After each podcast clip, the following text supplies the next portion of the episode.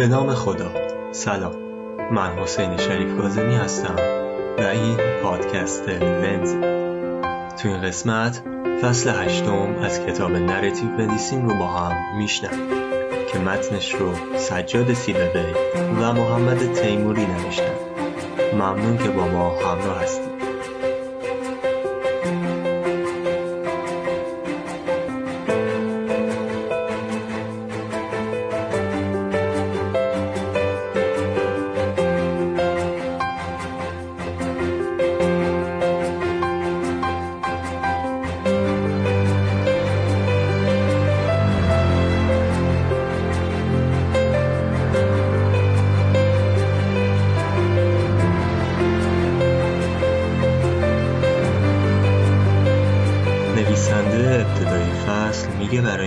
بتونه قالب‌های مفهومی نوشتار روایی رو به زندگیمون وارد بکنه و همچنین برای اینکه متدهای روایی که توسعه دادن و تستشون کردن رو نشون بده یکی از میزانسنهای یک جلسه واقعی تمرین نوشتن در بیمارستان رو می‌خواد برامون تعریف بکنه و تلاش می‌کنه یه نسخه عملی از اون چیزی که ممکنه واقعا در بیمارستان ها اتفاق بیفته رو به نمایش بگذاره.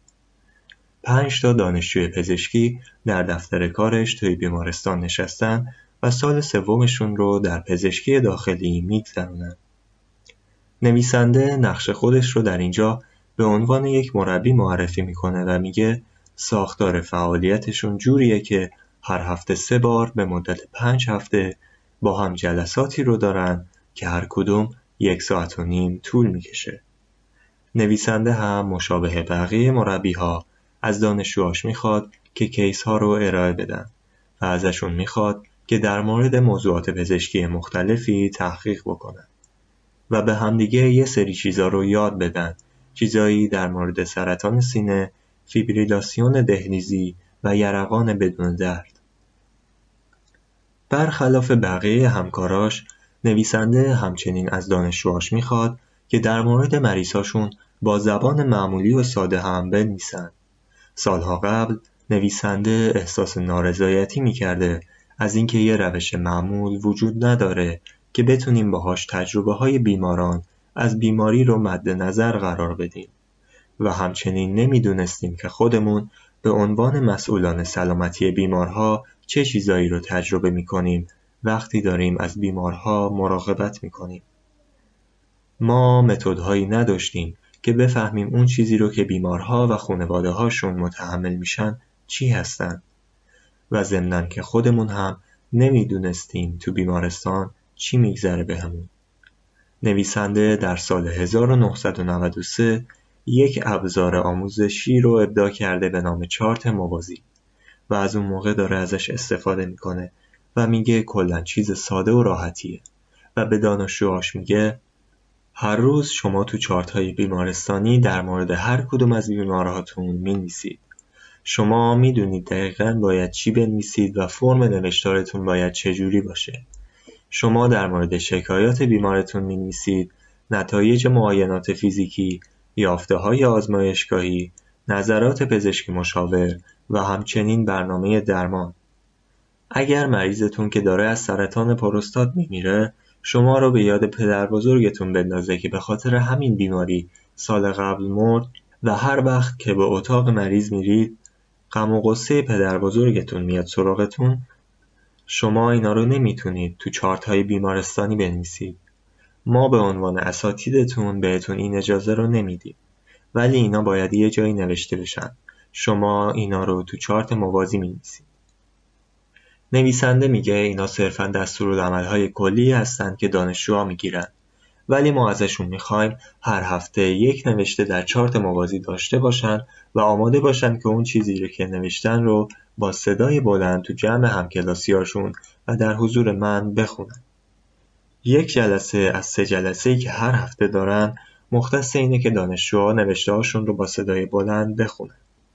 از همون اول دانشجوها به طور قدرتمندی در مورد های عمیقشون به بیمارها، ترس و تحیرشون در مورد شجاعت بیمارها، حس درماندگی که در مقابله با بیمار بهشون دست میده، خشمشون در مورد بیعدالتی بیماریها، شرم و تحقیری که به عنوان دانشجویان پزشکی تجربه می‌کنن و خاطرات و ارتباطاتی که به وسیله کارشون تقویت شدن مینوشتن.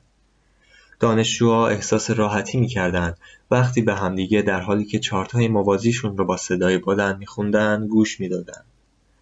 و غالبا نظر می‌دادند که دیگه احساس تنهایی نمی‌کنن در برابر غم و غصه یا احساس گناهی که تجربه می‌کنن. جلسات چارت موازی از همون اول شروع شدنش با گروه های حمایتی یا گروه های درمانی متفاوته. اگرچه نویسنده معتقده که دانشجوهاش از این نوشته ها و خوندن ها مزایای احساسی دریافت می‌کنن ولی هدف اولیه این جلسات نیکزیستی احساسیشون نیست. به جای این هدف جلسات اینه که احساسات و تجربه های بیماران و خودشون در مسیر درمان رو درک بکنن. این فعالیت متنی فعالیتی است عملی و نویسنده معتقده که بخشی ضروری از آموزش پزشکی است که طراحی شده تا ظرفیت دانشجویان برای فعالیت بالینی موثر رو افزایش بده. فعالیت های نوشتاری در پزشکی مناسب درمان بیمارهای روانپزشکی یا ایجاد حمایت برای سلامت ذهنی نیست. این کارها به درد دانشجویانی که حالشون خوب نیست یا سختشون این تمرین ها رو انجام بدن نمی‌خوره. در عوض باید به عنوان یک جریان اصلی و بخشی متداول از فعالیت بالینی قرار بگیره. نویسنده میگه زمانت من برای تهیه و نظارت بر این کارها اینه که من یه دکتری هستم که در مطالعات ادبی هم تمرین دیدم. من یه متخصص سلامت ذهنی نیستم و بلد نیستم جلسات گروه درمانی رو اداره بکنم. ولی مهارت هایی که در این جلسات استفاده میشن مهارت هایی مربوط به متن هستند. نویسنده میگه من یه خوننده خوب هستم. من می‌دونم مردم با زبان چه کاری می‌خوان انجام بدن. من فکر می‌کنم که در دنبال کردن سیر روایت، اشکال زبانی، تغییرات روایی و اینجور چیزا خوب و حرفه‌ای هستم. نویسنده تأکید می‌کنه که من فکر نمی کنم که یه نفر نیاز به آموزش حرفه‌ای در ادبیات داشته باشه تا بتونه این کارا رو به درستی انجام بده. و البته نیازی هم نیست که یه نفر پزشک باشه تا بتونه این کارا رو انجام بده اگرچه که نیاز هست که اندکی آشنایی و همدلی با مواجهات بالینی داشته باشه. نویسنده میگه من به دانشجوهام میگم که این چارت موازی صرفا یک خاطر نویسی نیست. چارت موازی مشابه نامه نوشتن به خواهرتون نیست. در عوض چارت موازی بخشی از آموزش بالینیه. نوشتنی که نویسنده می‌خواد مربوط به یک بیمار خاص هستش. چارت موازی گشت و گذار در زندگی و روزگار یک شخص نیست. در عوض یه نوشتار رواییه که در خدمت درمان یک بیمار قرار می‌گیره. اینکه دانشجوها متنهاشون رو باید با صدای بلند بخونن نشون میده که چقدر این فعالیت همراه با بیپردگوییه. نویسنده میگه در ده سال گذشته که دارن چارت موازی می‌نویسن فقط یه بار بوده که مانع شده یکی از دانشجوها متنش رو بخونه به خاطر اینکه داشت چیزای نامناسبی رو در مورد خودش می‌گفت وقتی دانشجوها دارن در مورد مریضهاشون می‌نویسن به مقدار زیادی در مورد خودشون هم می‌نویسن و در واقع زندگی نامه شخصی دانشجو با زندگی نامه مریض همواره درآمیخته میشه. یکی از درسهای مهمی که نویسنده از های موازی گرفته اینه که سلف یک دانشجو چقدر نقش محوری داره و چقدر آشکار میشه وقتی دارن مریض ها رو درمان می‌کنن. وقتی که ما در مورد مریض ها و اینکه چطور به بهترین نحو درمانشون بکنیم فکر می‌کنیم خاطرات شخصی و ارتباطات و شخصیتمون وارد صحنه میشن. دانشجوها وقتی دارن چارت های موازیشون رو می‌خونن و به چارت های دوستاشون گوش میدن این حضور قدرتمند سلف رو درک می‌کنن. بعضی از دانشجوها در برابر نوشتن مقاومت نشون میدن. اینا دانشجوهایی بودند که بعد از یازده ماه از سختترین کارهایی که تا حالا در پزشکیشون انجام داده بودند به شدت خسته شده بودند برای اینکه به فرایندهای احساسی این فعالیت فکر بکنن. البته نویسنده هم قبول داره که نوشتار روایی درخواست و مطالبه قابل توجیهی از دانشجوها فرایند آموزشی برای یه جلسه یک و نیم ساعته در مورد شارت موازی هر کدام از دانشجوها چیزایی رو که در مورد یکی از بیمارهاشون نوشته رو با خودش میاره. حجم این متن هم به یک صفحه محدود میشه تا همه دانشجوها وقت داشته باشند متنشون رو بخونن. چون ما داریم تلاش می‌کنیم که شنونده هایی هماهنگ با داستان ها باشیم، کپی نسخه اصلی داستان هر دانشجو رو به بقیه دانشجوها نمیدن تا اونها هم جلوشون داشته باشن. بلکه فقط همون دانشجویی که خودش متنش رو نوشته اون رو می‌خونه و بقیه با تمرکز گوش میدن. نویسنده میگه وقتی دانشجوها متنشون رو می‌خونن خودش کلی نوت برمیداره تا بتونه بعدا نظراتش رو در مورد متن بهشون بده. نویسنده در آخر جلسه هم برگه های چارتای موازیشون رو از دانشجوها می‌گیره و نظراتش رو می‌نویسه روی برگه ها و در جلسه بعد برگه رو به همراه نظراتی که روش نوشته بهشون برمیگردونه و اینجوری یه رابطه خصوصی رو هم با هر دانشجو برقرار می‌کنه. نویسنده میگه طی تجربیاتی که در سالهای متمادی از چارتای موازی نوشته شده توسط دانشجوهاش به دست آورده به یه سری اصولی رسیده که در مورد متنها باید انجامشون بده که می‌خوایم اونا رو با هم بررسی کنیم. اصل اول به متن احترام بگذارید. هدف نوشتار رواییمون اینه که توانایی های نویسنده برای درک و به نمایش گذاشتن احساسات افزایش پیدا کنه. این فعالیت نوشتاریه که باید کل کارمون رو در بر بگیره نه رفتارهای بالینی یا احساساتی که در اون موقعیت ایجاد میشن. نظرات ابتدایی درباره متنها در مورد ژانر، زمانمندی استعاره ها، جایگاه روایی یا ساختار اون چیزیه که نوشته شده. نویسنده میگه من دیدم که بعضی وقتها گروه های نوشتاری قدرتشون رو از دست میدن. به خاطر چی؟ به خاطر اینکه یک پزشک تحصیلگر به متنی که نوشته شده اینجوری واکنش نشون میده. اوه متاسفم به خاطر اتفاقی که برات افتاد. یا میگن این متنت منو یاد یکی از مریضان میندازه که تمرین مستمر خواندن باید به دانشجو آموزش داده بشه. دانشجوها تشویق بشن به اینکه با قالب، فرم، زمان، طرح و با انگیزه داستانهایی که میشنوند هماهنگ بشن. اصل دوم از نویسنده بخواهید کلماتش رو بخونن. نویسندگان کم تجربه مستعد این هستند که در مورد نوشتارشون صحبت بکنن به جای اینکه اونو بخونن. باید روی شنیدن کلمات همان گونه که روی برگه نوشته شدن تاکید شود. به خاطر اینکه بخش زیادی از اون چیزی که از این تمرین ها استخراج می شود از دیدن اینکه متن چگونه ساخته شده است به دست می آید. اصل سوم به استایل هر نویسنده گوش بسپارید. نویسنده ها به خوانندگانی نیاز دارند که بتونن آنچه که خود نویسنده نمی‌تونه تو متنش ببینه رو آشکار بکنن. نویسنده ها غالبا به واسطه آنچه دیگران درباره کلماتشان می‌خوانند یا میشنوند یاد می‌گیرند. سه تا سوال مفید رو اینجا میگیم بهتون به عنوان سوالات مفیدی که می‌تونن در مورد متنی که داره خونده میشه پرسیده بشن. یک تو چی می‌بینی؟ دو تو چی میشنوی؟ سه اون چیه که تو می‌خوای در موردش بیشتر بدونی؟ این سوالات به شنونده ها اجازه میده که فیدبک های مفید به نویسنده بدن در حالی که نویسنده رو درگیر یه فرایند مکالمه ای می‌کنن که منجر به کشف و افشا میشه.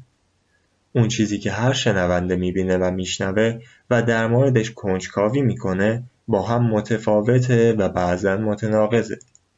و این ابهام و چند ظرفیتی بودن متنی که خلق می‌کنیم رو نشون میده.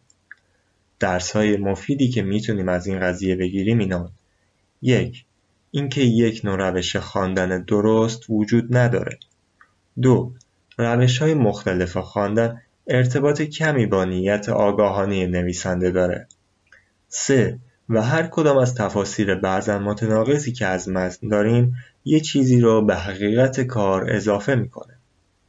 اصل چهارم یه چیزی از متن رو تحسین کنیم.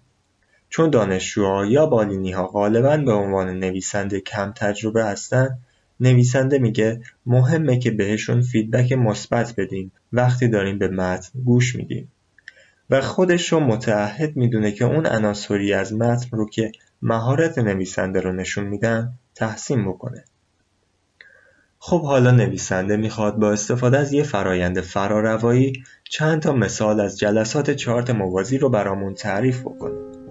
این چارت های موازی توسط پنج تا از دانشجوهای سال سوم پزشکی نوشته شدن که شامل سه تا مرد و دو تا زن. با ذکر این نکته که این دانشجوها همدیگر را از روز اول تحصیل پزشکی می‌شناسند و مدت هاست که نزدیکی به هم کار می‌کنند. بریم اولین چارت موازی رو بخونیم نوشته دیوید و از زبان خود دیوید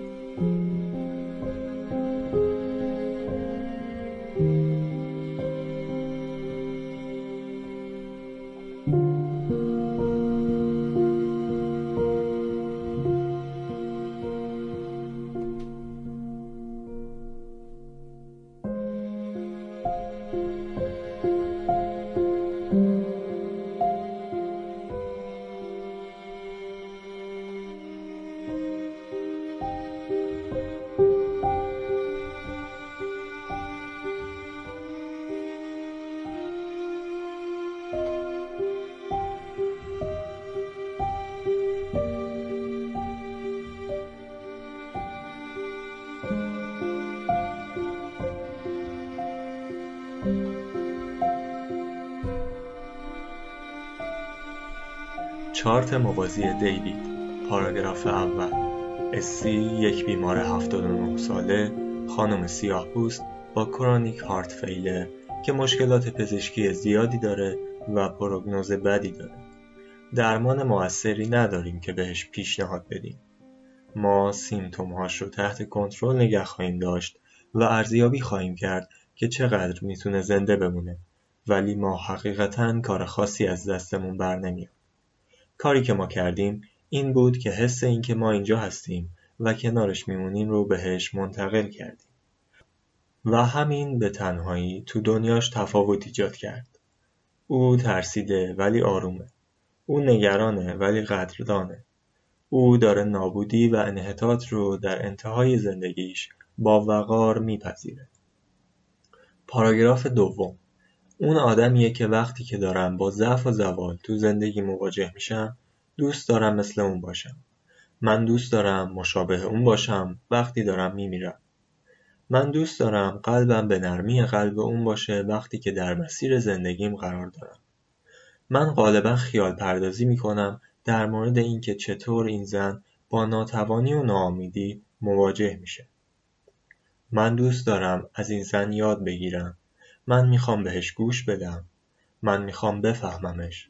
من مفتخرم که زمانش رو دارم که باهاش باشم و ازش مراقبت کنم. حالا نویسنده تحلیلش از چارت رو شروع می‌کنه. دیوید به آرامی و با شوق متنش رو می‌خونه. وقتی به آخر متنش می‌رسه نویسنده توجه دانشجوها رو به ساختار و صدای روایی داستانش جلب کنه دو پاراگراف وجود داره در این چارت موازی. اولی در زمان اول شخص جمع نوشته شده و دومی هم در زمان اول شخص مفرد. و جالبه که دیوید متوجه تفاوت بین کار گروهی پزشکی و کار فردی پزشکی شده بین ما و من. دیوید همراه با همگروهیاش همانطور که در پاراگراف اول اشاره شد در کنار بیمار هستند. دیوید با اونها به بیمار توصیه های درمانی می‌کنه و اونا با هم مریض رو در طول بیماریش همراهی می‌کنن. پروسه های تشخیصی، درمانی، پروگنوزینگ و در کنار بیمار بودن به صورت گروهی توسط جامعه پزشکی انجام میشه. اون چیزی که در پاراگراف اول اومده اینه که دیوید مشابه بیمار توسط همتیمی ها آروم شده و نگرانیش با قدردانی و اعتماد به اون چیزی که همتیمیهاش می‌دونستن تسکین یافته. پاراگراف دوم صدا و موقعیت رو تغییر میده. اگر پاراگراف اول با یک حالت پزشکی طور شروع شده بود همون جایی که گفت اسی یک بیمار 79 ساله خانم سیاه پوست با کرونیک هارت ویلر پاراگراف دوم با یک ارتباط شخصی ساخته شده بین بیمار و نویسنده آغاز میشه همون جایی که میگه اون آدمیه که وقتی که دارم با ضعف و زوال تو زندگی مواجه میشم دوست دارم مثل اون باشم این صمیمی بودن نویسنده شوکه کننده است. دیوید سفید پوسته تحصیلات دانشجویی داره سالمه و در میانه دهه سوم زندگیشه. و یک ارتباط درونی قوی با یک زن سیاهپوست بیمار ضعیف و تحصیل نکرده برقرار می‌کنه. دیوید مریضش رو به عنوان الگوی زندگیش میپذیره. او خوب بودن مریضش رو قبول داره و نرمی قلب مریض رو به عنوان ایدئالی برای پایان زندگیش میپذیره قلب مریض که نزدیک مرگش نارسایی داره و براش خوب کار نمی‌کنه در نرم بودنش قویه و الگوی دیوید قرار می‌گیره. البته که این پاراگراف نمی‌تونه به صورت جمع نوشته بشه به خاطر اینکه ارتباطش با مریض به صورت شخصی و بین فردیه. این یه چیزیه بین دیوید و مریضش. دو انسان مجزا که تنهایی با هم هستن. بعد نویسنده سراغ طرح داستان میره. در مورد خود داستان چه اتفاقی میافته؟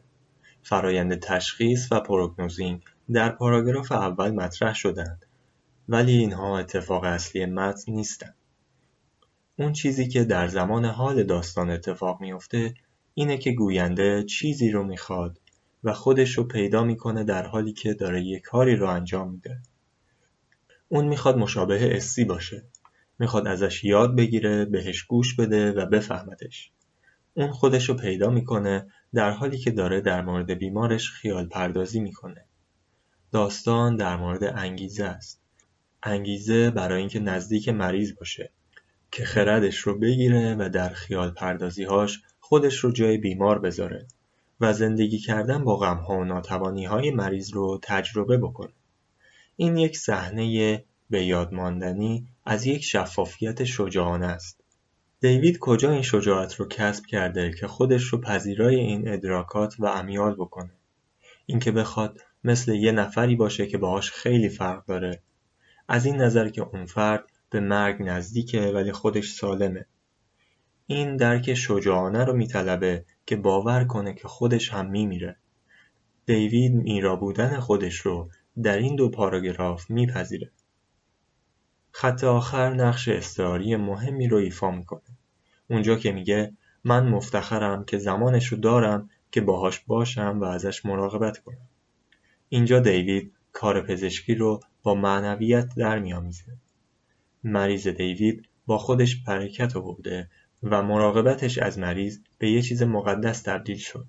یک فروتنی معنوی اینجا در بیمارستان چارت موازی دیوید موجوده به واسطه دکتری که مراقبه و مریضی که شجاعه.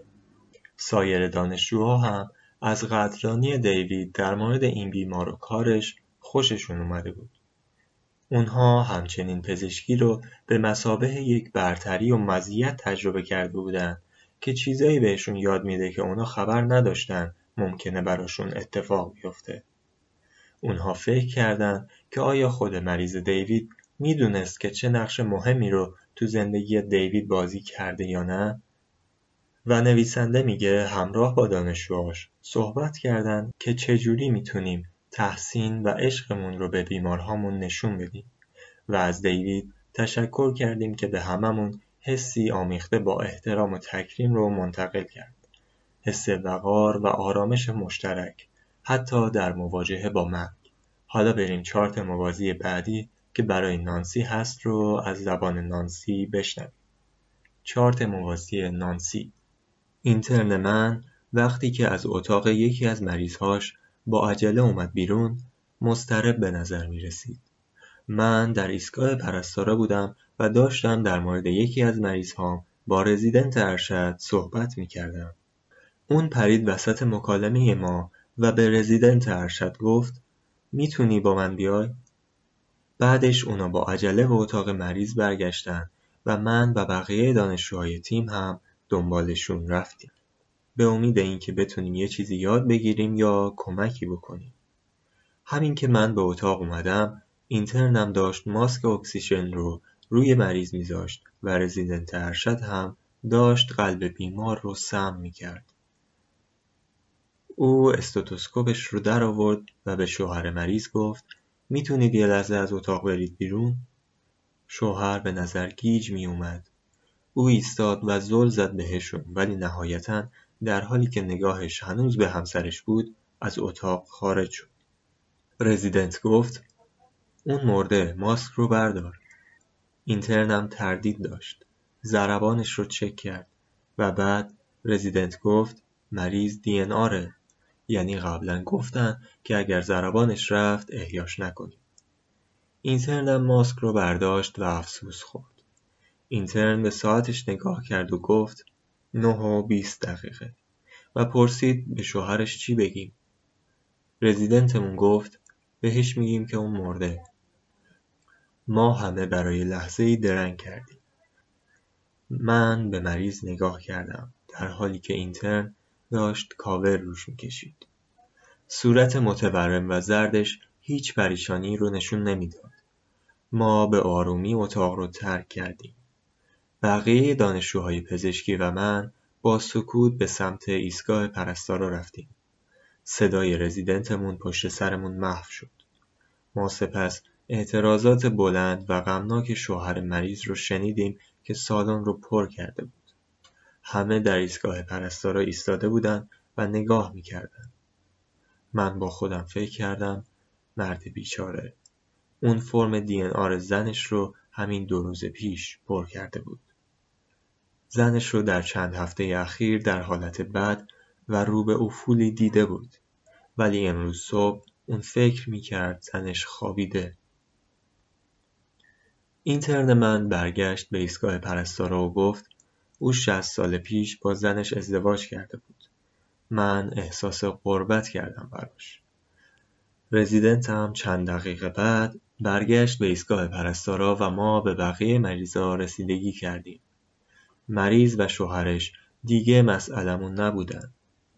من به سالن نگاه کردم و پرستار رو دیدم که دستش رو روی شونه شوهره گذاشته.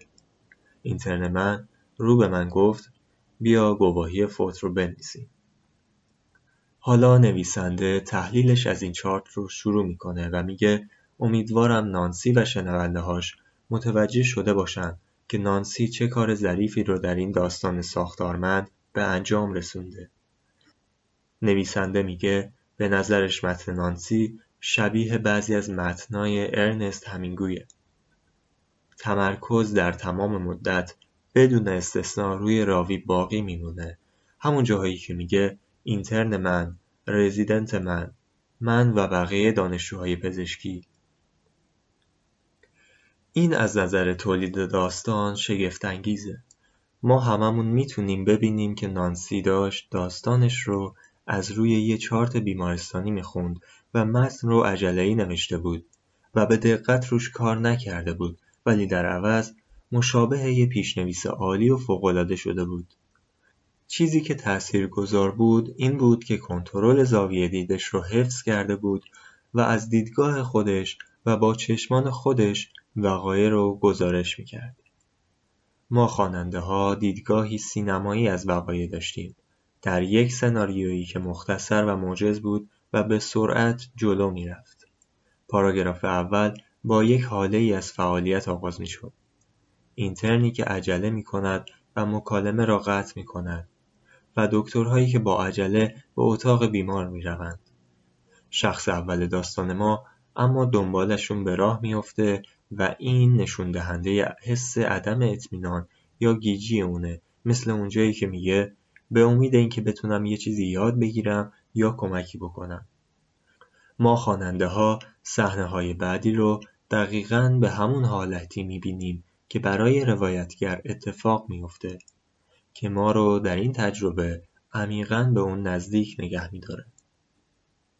اون چیزی که نانسی مشاهده می‌کنه و به ما میده صحنه مرگ هستش. فعالیتی با عجله که تابلویی از غم رو به نمایش می‌گذاره. رزیدنتی که روی سینه بی صدای بیمار خم شده اینترنی که شک داره و به دنبال ضربانی میگرده که نیست و دانشجویی که شاهد انداختن پارچه روی جسد بیماره. ساعت نه و بیست دقیقه زمان حال و پایان زندگی این پیرزن رو نشون میده. برخلاف حالت جدی که به تصویر کشیده شده، نویسنده کنترلش رو از دست نمیده.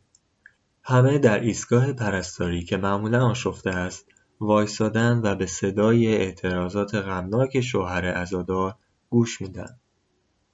و بعدش خواننده متن یه چیزی از احساسات درونی روایتگر می‌فهمه. اون جایی که میگه مرد بیچاره من احساس غربت کردم براش. به نظر می‌رسه که دانشجو واقعیت این لحظه رو درک کرده. وقتی اینترن بهش 60 ساله بودن ازدواجشون رو یادآوری می‌کنه نانسی از غم و قصه لبریز میشه و شوهره هم دوره تنها زندگی کردنش ساعت 9 و 20 دقیقه شروع میشه و اینکه پرستارا هستن که عهدهدار درمانش هستن و نه دکترها حس یک دانشجوی پزشکی مبنی بر محروم ماندن از نزدیک شدن به بیمار رو نشون میده و روش تاکید می‌کنه. وظیفه نانسی اینه که پرستار رو صدا بزنه و گواهی فوت رو پر بکنه و نمی‌تونه این پیرمردی که زندگیش ناچارن تغییر کرده رو در آغوش بکشه. نویسنده میگه وقتی از سایر دانشجوها خواسته که اون چیزی که در داستان نانسی شنیدن رو بگن اونها تایید کردند که داستان غم و غصه، پریشانی، وحشت و خاموشی رو به نمایش می‌گذاره. اگرچه که مکالمه و فعالیت در صحنه جریان داره ولی حالت کلیش یه جوریه که انگار داریم بقایه رو از طریق یک مه متراکم می‌بینیم. و شاید این مهمترین حقیقتیه که نانسی تو داستانش به نمایش می‌گذاره. نه لزوما با کلمات یا طرح داستان بلکه از طریق نحوهی که این حقیقت رو به نمایش می‌گذاره. اینکه تجربه خودش به عنوان یک دانشجوی سال سوم پزشکی اون رو از تجربه این مرد بدبخت جدا می‌کنه. نانسی در یک فاصله غیر قابل عبور از بیمار قرار گرفته. گیجیش، بیخوابیش برای چند هفته اخیر و حالا رنج شدیدی که داره تحمل می‌کنه. نانسی در تجربه شخصیش در مسئولیتاش برای وظایف تخصصی پزشکی زندانی شده و وظایف واقعیتر و انسانیتر رو به پرستارا سپرده. نویسنده میگه متن نانسی برای گروه ما یک غم آزاردهنده ایجاد کرد. اینکه مریضها فقدانهایی عمیق رو تجربه می‌کنن در حالی که ما دکترها و به میزان کمتری پرستارها بعضی وقتها تجربه های شبهوار رو از این وقایع داریم. نویسنده میگه وقتی از گروهشون خواسته که در مورد انگیزه موجود در این داستان براشون بگن طبق تمرین خواندنی که داشتیم بعضی ها گفتن که به نظر می رسید که نانسی مشتاقه که از مه سهرامیز رها بشه و با این شوهر یا حتی این زن در حال مرگ که دور از دید همه و بعد از 60 سال زندگی مرد همراه باشه. سکوت و خاموشی موجود در این تابلوی غمالود که توسط نانسی به نمایش گذاشته شده بود یک خطر به نظر میاد.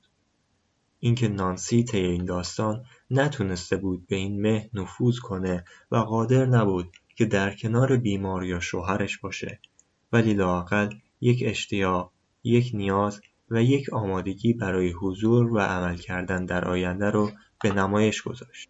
در واقع چارت بعدیه که نانسی نوشت در مورد این بود که چطور تونسته بود یه مشکل گوارشی حاد رو خودش تنهایی تشخیص بده و مریض رو بفرسته اتاق عمل. اون تونسته بود یه کیس اورژانس جراحی رو تشخیص بده.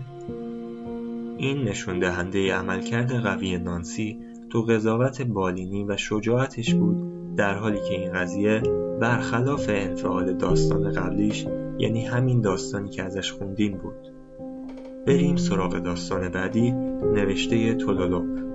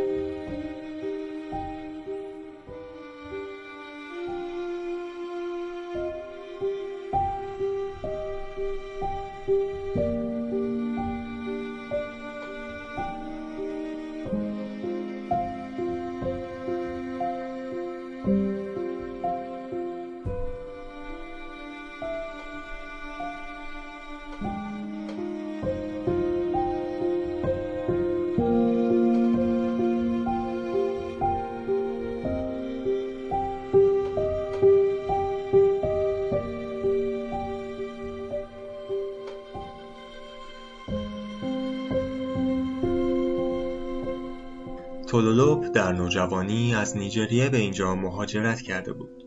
او در بخش انکولوژی مسئولیت مراقبت از بیماران وخیم و در حال مرگ را بر عهده داشت. با این حال او در چارت موازیش درباره بیماری نوشته بود که سرطان نداشت ولی در بخش انکولوژی پذیرش شده بود. چرا که جای دیگری در بیمارستان برای او نبود. معمولا دانشجویان برای بیمارانی که شرایط پیچیده و نیازمند مراقبت ویژه دارند بیش از یک بار در چارت موازی می و این بیمار نیز از این قاعده مستثنا نبود. تولو دو بار درباره این مرد جوان که مبتلا به ایدز بود در چارت موازیش نوشت. این چارت را از زبان تولولوب میشنویم. پاراگراف اول چند بار تا الان وقتی که درباره پیشاگهی بعضی بیماران بخش انکولوژی فکر کردم لحظات سختی رو تجربه کردم. مجبور شدم که تعدادی از باورهای بنیادین خودم رو زیر سوال ببرم. حتی از خودم پرسیدم که نقش من در پزشکی چه خواهد بود. این که اصلا چرا در این رشته هستم؟ من فهمیدم که درمان یک بیمار تنها کارکرد پزشکی نیست. من با یک اینترن و یک رزیدنت عالی کار کردم که به من نحوه رفتار با یک بیمار و روش بهتر کردن حال آنها را به من یاد دادند و همچنین دیدم که این دو غم و شادی که بیماران در آنها به وجود آوردند را ابراز می کنند. پاراگراف دوم دیروز هنگامی که آنکال بودم برای معاینه یک مرد HIV مثبت که برای اسهال شدیدش پذیرش شده بود فرستاده شدم. الدی در اوایل دهه چهارم زندگیش بود. برای اولین بار در سال 1990 به او گفتند که به HIV مبتلاست. در سال 1997 به PCP نومونیا مبتلا شد. در اینجا بود که درمان او آغاز شد و قانع شد که باید مصرف داروی هارت را آغاز کند. او به این روند درمان ادامه داد تا اینکه در سال 1999 دختری را دید که نهایتا نامزد او شد. وقتی از او پرسیدم که چرا مصرف هارت را متوقف کرد جواب داد که نمی‌خواست نامزدش متوجه شود که او به HIV مبتلاست. نامزد او اکنون HIV مثبت است. مشخص نیست که آیا از الدی مبتلا شده یا نه و این دو حالا نوزادی دارند که دو هفته پیش از دیدارم با الدی به دنیا آمده بود و حالا به خاطر مشکلاتی که داشت در NICU بستری بود. من وضعیت HIV نوزاد را نمی‌دانم ولی می‌دانم که مادرش هنگام بارداری از پروفیلاکسی درست حسابی استفاده نمی کرد. الدی یک مهاجر است که مدت هاست کار نکرده و از دولت کمک مالی می‌گیرد و مدیکید بیمه درمانی برای افراد با توانایی مالی پایین دارد. پاراگراف سوم هرچه بیشتر و بیشتر درباره این بیماری یاد می گرفتم متوجه شدم که دارم عصبانی و حتی شاید خشمگین میشم. جالب بود که این آگاهی از خشمگینی و عصبانیتم به من کمک کرد که احساساتم را کنار بگذارم و با بیمار رفتار مناسبی داشته باشم. فکر می کنم که او از عواقبی که رفتارش بر خودش و خانوادهش دارد خیلی ناآگاه است. او در حقیقت کودکی به این دنیا آورده که شانس خیلی کمی برای زنده ماندن دارد. و خودم به عنوان یک مهاجر احساس می کنم که الدی باعث بدنامی همه مهاجرین می شود. پاراگراف چهارم واقعا نمی‌توانم با او احساس همدلی یا همان آگاه و حساس بودن نسبت به دیگری و تجربه احساسات، افکار و تجربه اوست داشته باشم. تخیلات من آنقدری زنده و ملموس نیستند که بتوانم خودم را جای او تصور کنم. برای اینکه بتوانم خود را جای او تصور بکنم در حقیقت باید خودم را جای کسی تصور بکنم که از او متنفرم کسی که کاملا نقطه مقابل چیزی است که الان هستم و این امکان ندارد. بنابراین زمان زیادی را صرف فکر کردن به این می کنم که چه چیزی باعث می شود که بخواهم به این بیمار کمک بکنم. نهایتا جوابی که به آن رسیدم احساس ترحم بود. روی الدی واقعا احساس تأسف داشتم. او مردی بود که در دهه چهارم زندگی ایدز و کودکی تازه متولد شده داشت. و وضعیتش را انکار می‌کرد ولی متوجه بود که مریض است. او احتمالا از بدتر شدن اوضاعش آگاه است و می‌داند که پایان کارش نزدیک است. برای او ناراحتم. همدلی ندارم فقط احساس شرم دارم و این چیزی است که مرا وادار به کمک به او می کند. از این قسمت تحلیل متن تولو را توسط نویسنده با هم میشنویم. دانشجویان اهمیت نوشته تولو را درک کردند. همه آنها در زندگی واقعیشان با آنچه خلاصهوار درباره همدلی و روابط بالینی فرا گرفته بودند درگیر بودند. اغلب فاصله را که آنها را از بیمارانشان جدا می کرد احساس می کردند و برطرف کردن این فاصله برایشان کار سختی بود. نوشته تولو این موانع را در عمل نشان می دهد. طرح نوشته گذاری آرام و فعال از زاویه دید دانشجو به درک وضعیت بیمار را با اثرگذاری زیادی به تصویر می کشد. هنگامی که دانشجویان این خاطرات را میشنیدند موفقیت تولو در رسیدن به بیمار علیرغم خشمی که از رفتار بیمار در او ایجاد شده بود را تحسین کردند این نوشته در عین حال یک خلاصه بالینی نوشتاری عالی از یک سیر بیماری پیچیده و یک تصویر اثرگذار و پر از مفهوم از یک بیمار مفلوک و پزشکش است. پزشکی که نسبت به بیمار احساس ترحم و عصبانیت دارد. یکی از عناصری که نوشته را قادر می‌سازد تا نقش دوگانه خود را ایفا کند رخ دادن چندین اتفاق مجزاست که یا همزمان انجام می‌شوند و یا به توالی و با سرعت شنیده می‌شوند پاراگراف نخستین افکار اندوهناک پزشک درباره اتفاقات اخیر در کار بالینی را بررسی می کند. و همچنین عقاید و انگیزه هایی که باعث شد نویسنده پزشکی را برگزیند مورد سوال قرار می دهد. پاراگراف دوم از فضای درونی روایتگر به دنیای خارج او می که اتفاقات بالینی پرشتاب در اورژانس را بیان می کند. متن سپس به محدوده درون باز می گردد و این بار نه به عنوان یک بررسی زندگی نام وار از خود بلکه به صورت بیناذهنی رابطه بین بیمار و پزشک را در معرض دید قرار می‌دهد این محدوده نهایی با درکی شخصی از مفهوم احساسات ناشی از مراقبت از بیمار فهم شناختی از احساسات معینی را به وجود می آورد. تولو موافق بود که نوشتن این چارت موازی او را قادر به فهمیدن مفهوم آن کرد. او قبل از نوشتن متوجه نشده بود که چگونه خشمش را برای مراقبت از بیمار کنار گذاشته بود و احساسات خود نسبت به بیمارش را قبل از نوشتنش تجزیه و تحلیل هم نکرده بود. هنگامی که دنبال معنی کلمات همدردی و ترحم میگشت از خودش انتظار همان شفافیتی را در تحلیل احساساتش داشت که در ارائه رخدادهای بالینی وجود دارد.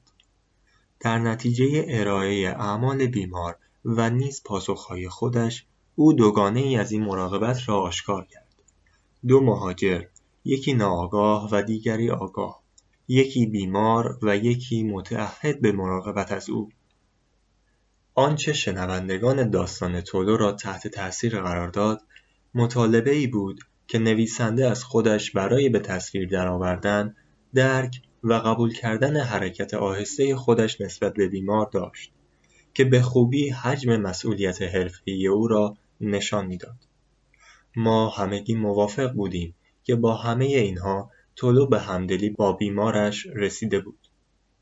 چون که ترحمش او را قادر ساخته بود که اتفاقات را از دید بیمار ببیند و نه تنها بتواند ویژگی های این موقعیت که پیشتر عنوان شد را درک کند بلکه حتی بتواند های بیمار برای آیندهش را نیز تصور کند. حالا نوبت بیژن بود که از روی متنش بخواند. بیژن او مراقبت از مردی 65 ساله با فیبروز ریوی ایدیوپاتیک را بر عهده داشت. بیماری ناتوان کننده ای که تنها درمان قطعیش پیوند ری است. این بیمار برای نه سال در لیست دریافت پیوند ریه قرار داشت. ولی بخت با او یار نبود و بیژن به تازگی متوجه شده بود که این بیمار به خاطر سن بالایش از لیست کنار گذاشته شده. با هم نوشته بیژن را می‌خوانیم. انگامی که تلفن را قطع و شروع به پر کردن چارت کردم ذهنم به هم ریخت. پای تلفن با متخصص ریه آقای ای دکتر ام درباره اینکه چرا آقای ای از لیست پیوند ریه کنار گذاشته شده بود صحبت کرده بودم. دکتر ام با لحنی آرام و عادی به من فهمان که سن کاتاف برای دریافت پیوند ریه حدود 60 سال بود. و اینکه آقای ای با توجه به 65 ساله بودنش فاقد صلاحیت شده چرا که سن او باعث پیشاگهی ضعیفی نسبت به پیوند می شود. فارغ از دلیل بیرون ماندن آقای ای از لیست آنچه با آن مواجه شده بودم این بود که او از لیست بیرون کشیده شده بود و حالا بدون تنها درمان شناخته شده برای بیماری پیشرونده توقف ناپذیرش مانده بود و هنگامی که شروع به یادداشت کردم کلمه cutoff تمام توجه من را به خود جلب کرده بود. با خود فکر کردم که کلمه بامزه است. آیا دکتر M تا حالا متوجه بار معنای پیچیده جمله بندی خودش شده بود؟ برای او در واقع برای هر فرد منطقگرا cutoff صرفا یک عدد بود که نشان می‌داد خطرات پیوند از منافعش بیشتر است. ولی برای من cutoff مفهومی بود که تصویری زنده از سقوط از صخره سنگی را برایم تداعی می کرد. این cutoff قطع کردن یک زندگی را برای من تداعی می کرد. به خاطر سادگی یک عدد تعریف شده تمام امیدهای آقای ای در نه سال گذشته تا حالا ناپدید شده بود و رها شده بود تا بمیرد. نمی توانستم به این فکر نکنم که آقای ای با این موضوع چگونه برخورد خواهد کرد و اینکه اگر من جای او بودم چگونه برخورد می کردم. او چگونه به نقطه ای رسیده بود که با لبخندی تلخ که به سختی از پشت ماسک اکسیژن مشخص بود به من بگوید من در گذشته مثل یک گاو نر قوی بودم اما این هیچگاه دوباره ممکن نخواهد شد آیا هنگامی که از پایان کارش مطمئن شد گریه کرد؟ آیا از پایان این عدم قطعیت آرام شد؟ یا اینکه او صرفا با قضیه به خوبی کنار آمده بود و در تمام این مدت می‌دانست که امیدش بیهوده است؟ در آن هنگام من حتی توانایی حد زدن را هم نداشتم. الان متوجه شدم که می توانستم همان هنگام از او بپرسم. به سادگی می توانستم شجاعتم را جمع کنم که وارد اتاقش شوم او به آرامی پاسخ مرا می‌داد و تصور من از فانی و شکننده بودن خودم مرا در هم می شکست. نهایتا اتاق را پس از اینکه در هم شکسته و آگاه شده بودم ترک می کردم. ولی من هیچگاه وارد اتاقش نشدم. یادداشتم را تمام کردم و برای نهار رفتم چون توان مواجهه با اجتناب ناپذیری مرگ خودم که امیدوارم حالا حالا نباشد را نداشتم. در آن لحظه مرگ خیلی نزدیک بود. بیش از حد. به ای که نمی توانستم با پذیرش آقای ای از سرنوشتش روبرو شوم. بیش از حد عجیب، غیر طبیعی و ترسناک بود. حال تحلیل نویسنده را از این نوشته گوش می دهیم. زمیر من در این متن پرتکرار است. منی که در چارت موازی می نیسد. منی که در ایستگاه پرستاری در تلاش برای یادداشت در چارت است. من چند روز پیش که با آقای ای صحبت می کرد و البته منی که خود بیژن است که با ما در اتاق نشسته و آنچه نوشته برای ما می‌خواند. دانستن زمان و شخص افعال که چارچوب بندی زمانی متن را مشخص می کنند به خواننده اجازه می دهد که آشکار شدن پیچیده اتفاقات مختلف را درک کند. فعل ماضی بعید در جمله تا صحبتم را تمام کرده بودم از ماضی ساده در جمله ذهنم به هم ریخت متفاوت است در دو جمله ابتدایی متن خواننده درک می کند که این بازه های زمانی لایه های شفافی هستند که بر روی یکدیگر قرار گرفتند. و تا آخر متن متوجه نمی‌شویم که این شفافیت چقدر در عمق زندگی نویسنده قرار دارد. آنچه که در این متن مرا بیش از همه تحت تاثیر قرار می دهد نحوه ارتباط بخشیدن به این منهای مختلف است که نویسنده به آن رسیده و در نتیجه این امر از قدرت اوتوبیوگرافیکال پروسس بهره برداری می کند. او از دور به خود نگاه می کند و افکار، احساسات و اعمالش در گذشته را وارسی می کند. با نشان دادن خودش به هنگام نگارش متن او دوباره و شاید هم برای اولین بار احساسات پیچیده و ادراکاتش در صحنه را درک می کند. او درک می کند که ترسش از فانی بودن خودش است که او را از ورود به اتاق بیمار باز می دارد. این یافته نه تنها بر پایه طرح داستان بلکه بر اساس نحوه روایت آن هم هست. برای مثال کاربرد کلمه کاتاف پیچیده و آموزنده است. در داستان این کلمه به یک تلسم تبدیل می شود و همچنین یک کنایه که کابوس سقوط از صخره را با مفهوم محدودیت سن برای دریافت خدمات درمانی مرتبط می سازد. یک هفته پس از اینکه بیژانی متن را نوشت و برای هایش خواند، به همراه من آقای ای را ملاقات کرد. در حینی که بر بالین بودیم من فقط برای نظارت بر او هنگام مصاحبه بالینی آنجا بودم و کاری نکردم. بیژن از بیمار و همسرش پرسید که حسشان پس از سخن دکتر ام مبنی بر گذاشته شدنشان از لیست دریافت پیوندریه چیست؟ هم بیمار و هم همسرش به هنگام شنیدن سؤال دانشجو اشک ریختند. به تفصیل درباره فرزندان و هایشان حرف زدند و با فساحت تمام درباره اعتمادشان به خدا و پذیرش سرنوشتشان در این دنیا حرف زدند. از آن هنگام بیژن قابل اعتمادترین فرد از تیم پزشکی برای خانواده ای بود و آنها برای اتخاذ تمام تصمیمات پزشکیاتی به توصیه ها و راهنمایی های او عمل می کردند. ماهها بعد از بیژن خواسته شد که نظرش درباره نوشتهاش در چارت موازی را بگوید.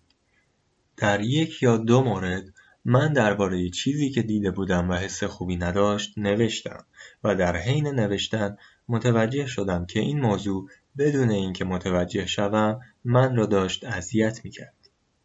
بعد از اینکه افکارم درباره هر ورودی چارت را نوشتم برای یافتن ها و سر و سامان دادن به افکارم برای معنیدار کردن های چارت آن را گسترش دادم. در این هنگام متوجه شدم که افکارم بهتر سازماندهی شده بودند و آنچه قبلتر صرفا حس خوبی نداشتن بود حالا می‌شد به چیزی با تر ترجمه شود.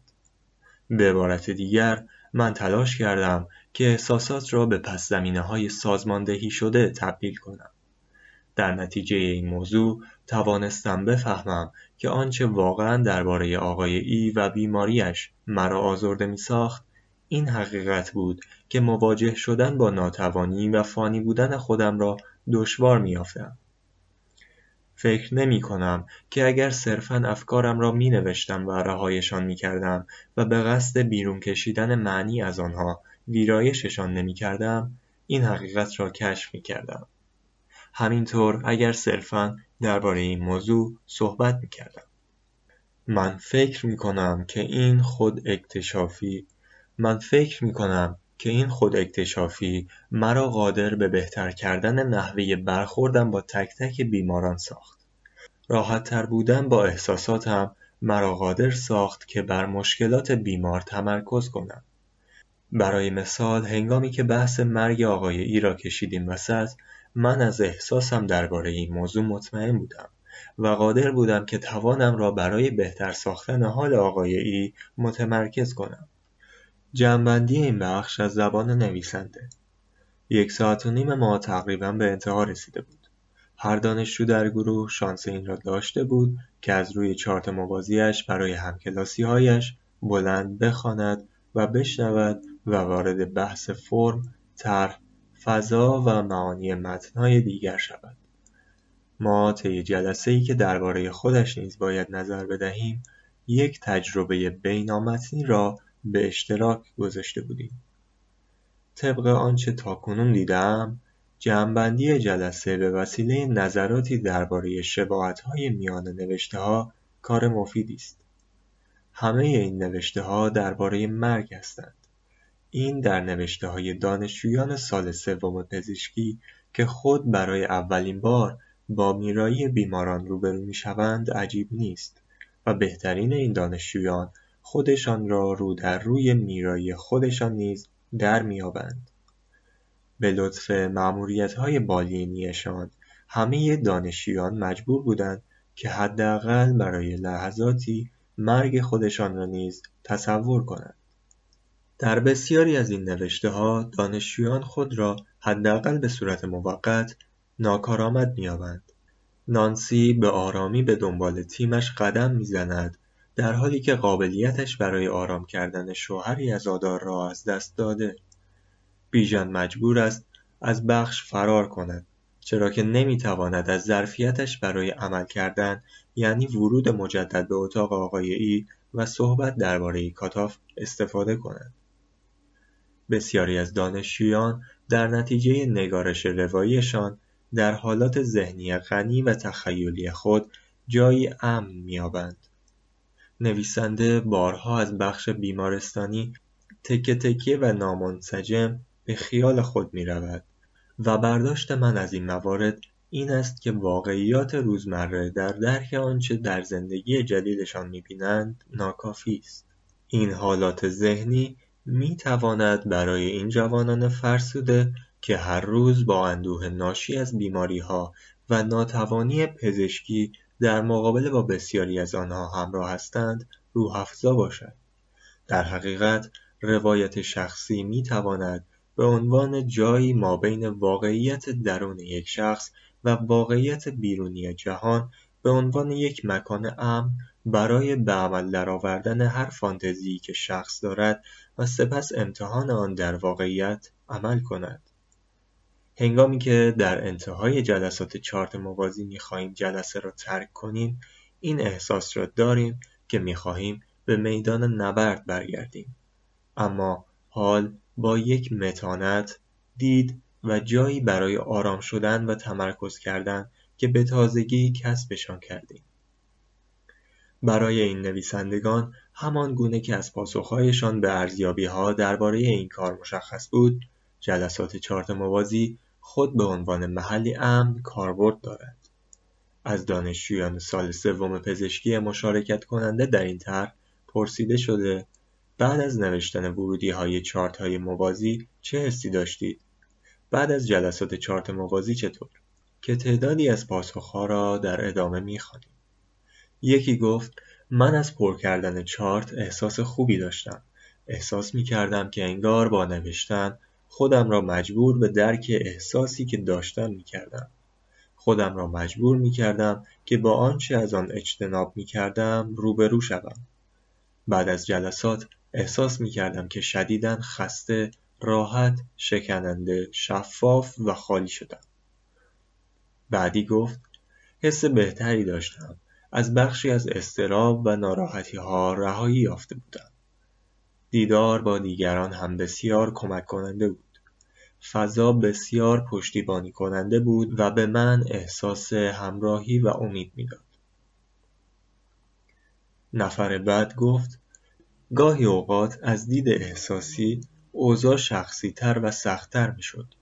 در سایر مواقع به نوعی آزادی بخش بود. به من اجازه می‌داد که همدلی و همچنین فاصله بیشتری داشته باشم. دانشجویان معمولا چارت موازی را سودمند می‌دادند. نویسندگان متوجه شدند که به لطف نگارش و بلندخوانی تجربهشان احساسات خود را شفافتر فهمیدند. آنها همچنین فهمیدند که بیمارانشان را کاملتر درک کرده بودند.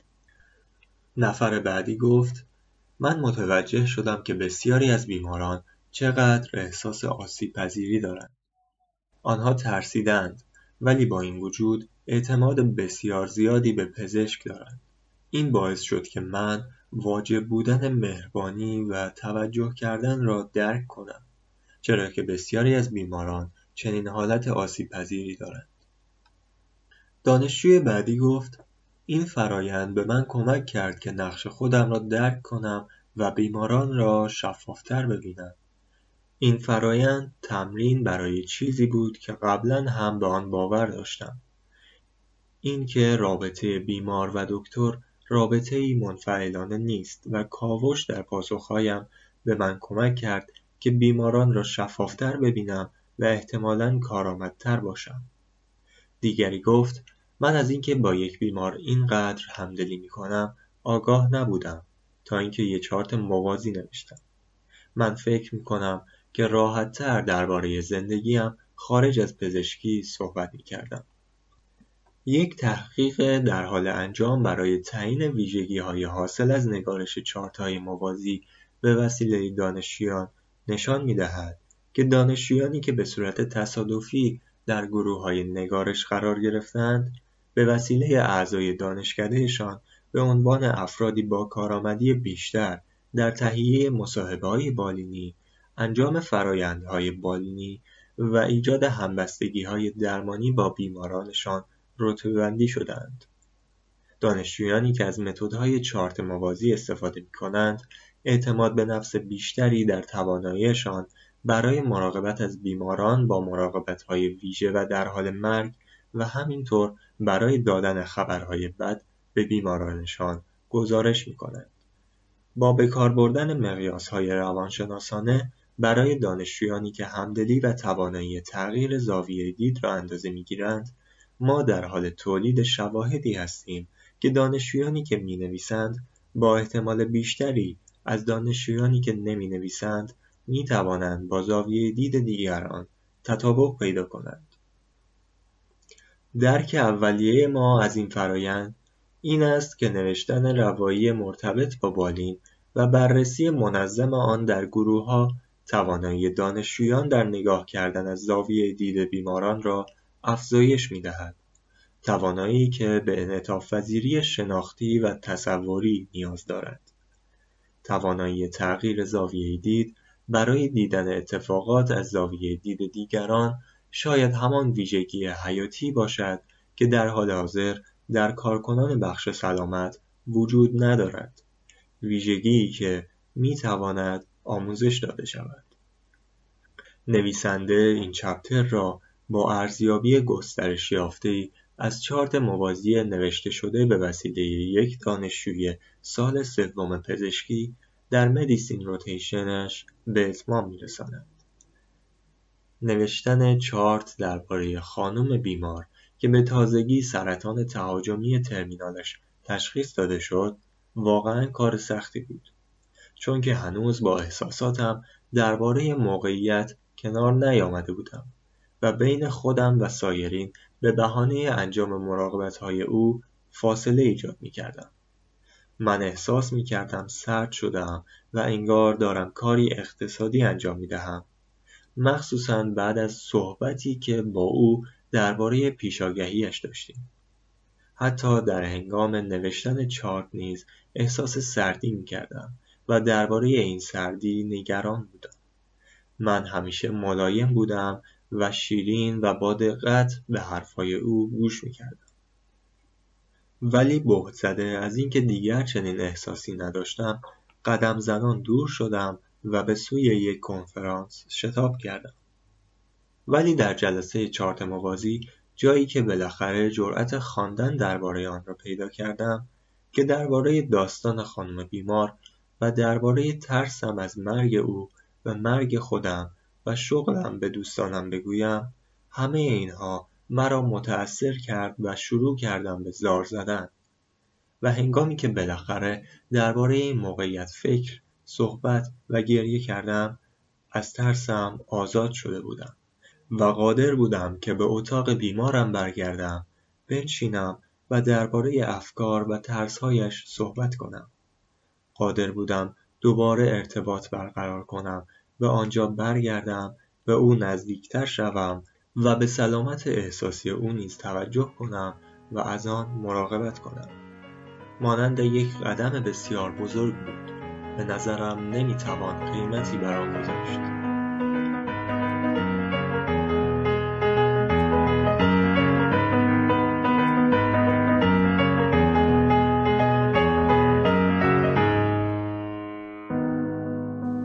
این یکی از اپیزودهای پادکست لنز بود مربوط به فصل هشتم از کتاب Narrative Medicine امیدوارم که لذت برده باشید. نظرتون چی بود؟ اگر انتقاد یا پیشنهادی دارید یا می‌خواید باهامون همکاری بکنید حتما بهمون بگید. پادکست لنز کاری است از تیم Medication که هسته اصلیش رو بچه های ورودی 97 پزشکی تهران تشکیل میدن. به امید گسترش فرهنگ مطالعه. خدا حافظ